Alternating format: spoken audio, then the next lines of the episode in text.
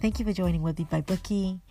With all that has happened in 2020 so far, it felt really right to talk about how we tackle social injustice. And The Mood is Fire is the latest poem I recently completed that explores the intersection, tricky intersection between political engagement, social engagement, and identity. How do we use our voice and maintain ownership of our, of our voice while trying to effect change?